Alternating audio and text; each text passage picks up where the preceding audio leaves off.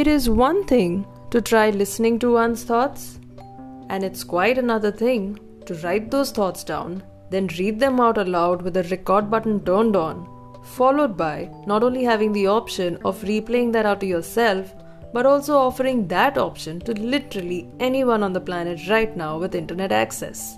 And yet, here I am.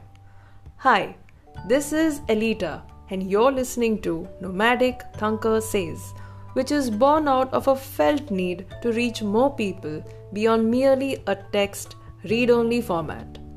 I have been a blogger for a decade and I continue to be one. I also design and organize workshops on using writing as a medium for self expression, which I owe immensely to my practice of blogging and journaling. In June 2020, while revamping my website, I deliberated over what I wanted to continue blogging about. The deliberations went on for a few weeks, and the result? The audio waves in your ears right now. In the spirit of not reserving the making of new resolutions to the month of January alone, I am kickstarting two series this July. One is titled Daku Tommy 011, which is an attempt to visibilize everyday binaries and false dichotomies. The second is titled We Have to Talk, which is an attempt to explore well known but lesser understood everyday topics beyond their superficial understanding. So, every month starting now, I will write and read out a topic, each for both these series on a fortnightly basis. Ready to dive in?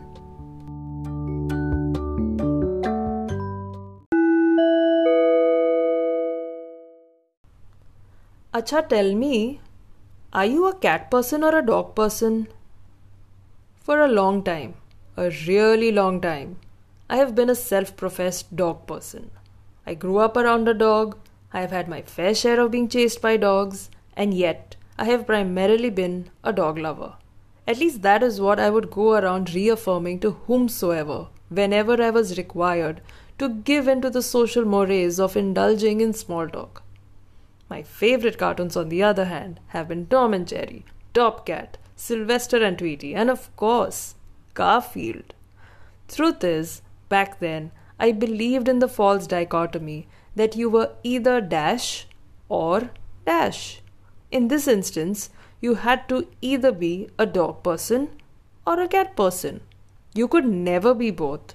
You could never be neither. But wait, what does false dichotomy mean?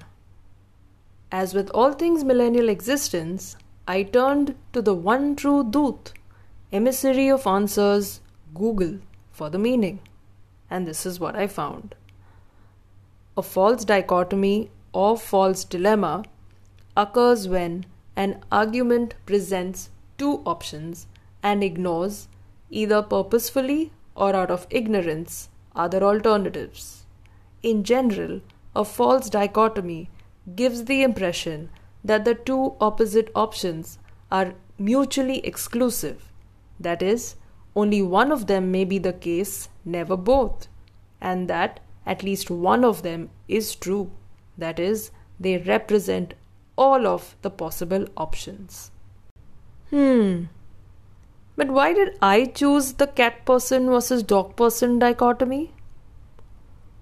I thought it would be befitting to begin this part of my text meets audio series, which is not a podcast by the way, by revisiting this forced polarity of dog versus cat person for two reasons. One, it's a topic that seems like a harmless juvenile BuzzFeed quiz at best, but has the potential to be quite divisive. More on that in a moment. The second reason is that this part of my text meets audio series is called Daku Tommy 011, which, if you have been paying close attention, is a wordplay on dichotomy itself, and where Tommy is a tribute to every Indian street dog because that's what most of them get named. By the way, and you may treat this as an FYI, Daku Tommy, Bandit Tommy, is a patch eye street dog fighting everyday false dichotomies. They believe that most of life's experiences true for dogs and humans, and maybe cats too, cannot be simplistically broken down only to two options of this or that. They would like to clarify that they are not a real life bandit. They only dig their alter ego a lot and are of the opinion that humans are likelier to pay attention to what a patch eye canine has to say.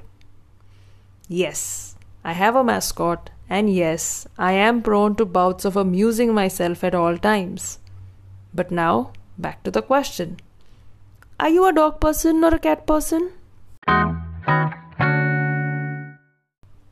But first, let's see what research says. Led by my itch to scratch beneath the surface, I looked up to Google Baba again and stumbled upon research. I was stunned. This wasn't only some BuzzFeed quiz. As it turns out, in 2010, a team of researchers, clearly more focused and purpose driven than me, led by psychologist Sam Gosling at the University of Texas, Austin, wanted to find out what people's preference for dog or cat implied about them. As a part of a larger study on personality called the Gosling Potter Internet Personality Project, they posted the questionnaire online, attracting it around 4,500 respondents.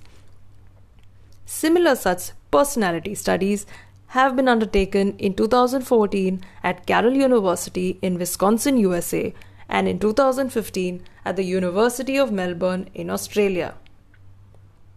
As I was looking at this pop up across the multiple tabs before me, I thought to myself, Geez Louise, there is research on this.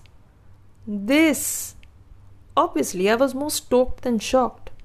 When I thought about this topic and considered looking stuff up, I had no clue what I would find. But personality profiling based on whether one believes one is a dog or a cat person? Remember how I said nothing more than a harmless BuzzFeed quiz turning into something that is anything but harmless? I was now learning that people take these things seriously. Very seriously that being a dog or a cat person is used as a metric for deciding likability, employability, and other variations of compatibility. That people rely on this to make decisions feels problematic, no? So, what do I find problematic about the cat person versus dog person dichotomy? For starters, Nowhere did I find it clarified what is meant by dog person or cat person. Am I a dog person if I like dogs more? Or am I a dog person if I believe my personality traits are similar to those of a dog? Likewise for cat person. I don't know. And here's why I think this is relevant. In one instance, it was said that the terms dog person and cat people refer to a person's domesticated pet animal preference.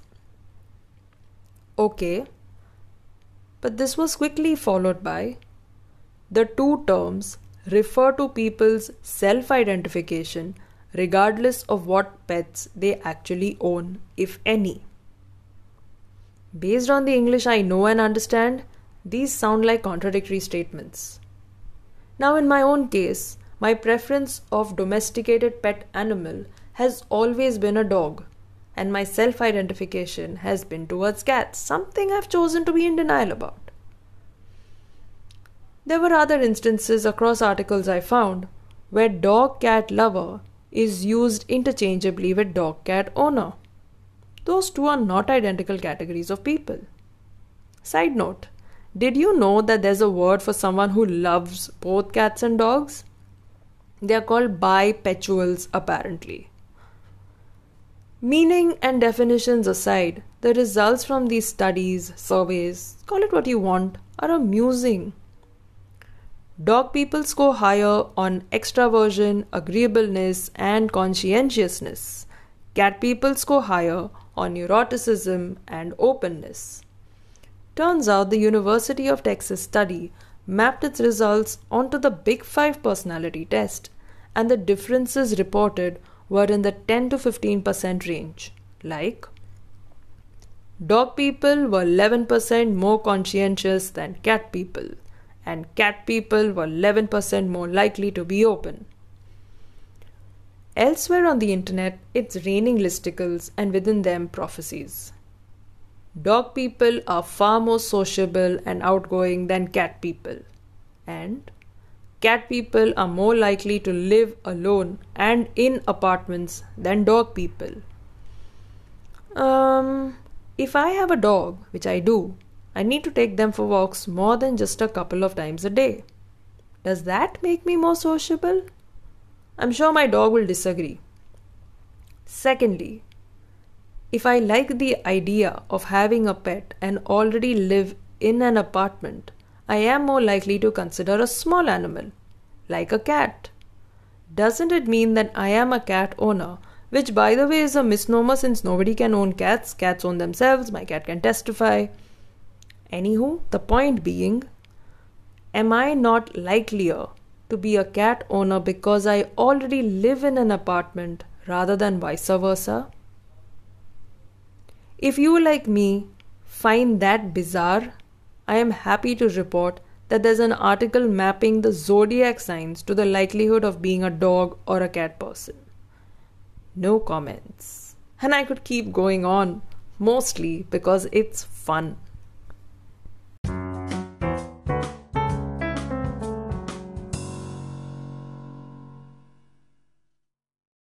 Okay, okay.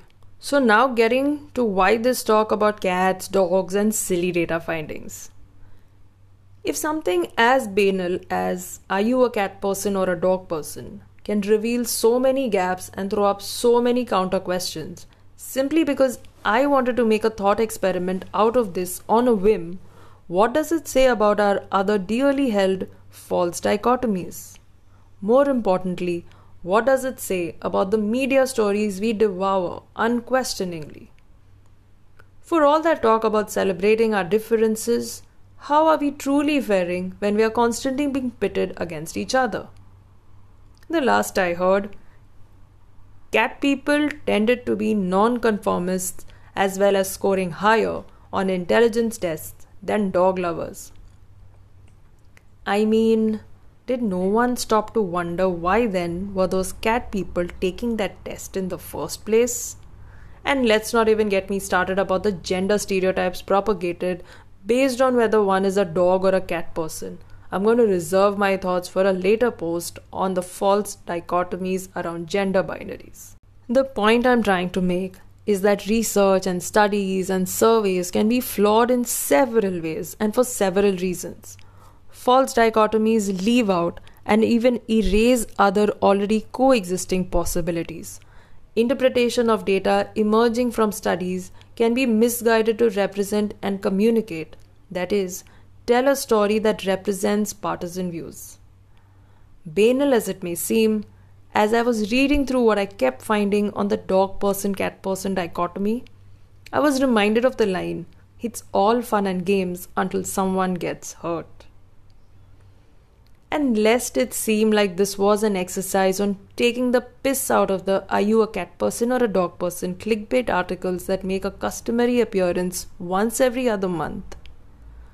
I want us to be reminded that this is an argument against the dash or dash narrative. This is an argument in favor of reframing our narratives to refocus on the diversity of options that exist between and perhaps even beyond the dash or dash. This is an argument in favor of relearning perspectives towards dash and dash. So, here are questions I want to leave you with. What are the areas of your life where false dichotomies show up? What are the ways in which you would like to move away from them? And while you begin to figure out those answers for yourself, here's an interesting question from a Redditor. As a dog or cat person, what would you have to say to a fish person? Person R. Do you have to put the fish on a leash when you take it for a walk? Person G. I think they're pretty cool to look at, but you can't cuddle with them. Oh, and I did take the BuzzFeed quiz after all. Turns out I'm a cat person.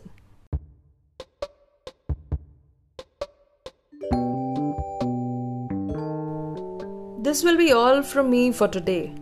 Thank you for listening in. I will be back with Daku Tommy 011 on the first Sunday of every month, attempting to tackle another pair of false dichotomies. But before that, I will return with We Have to Talk, the second thematic series on well known but lesser understood everyday topics that I will kickstart on the 19th as a recurring series on the third Sunday of every month. So, if there are false dichotomies you've been foxtrotting with, I'd be curious to hear about them from you.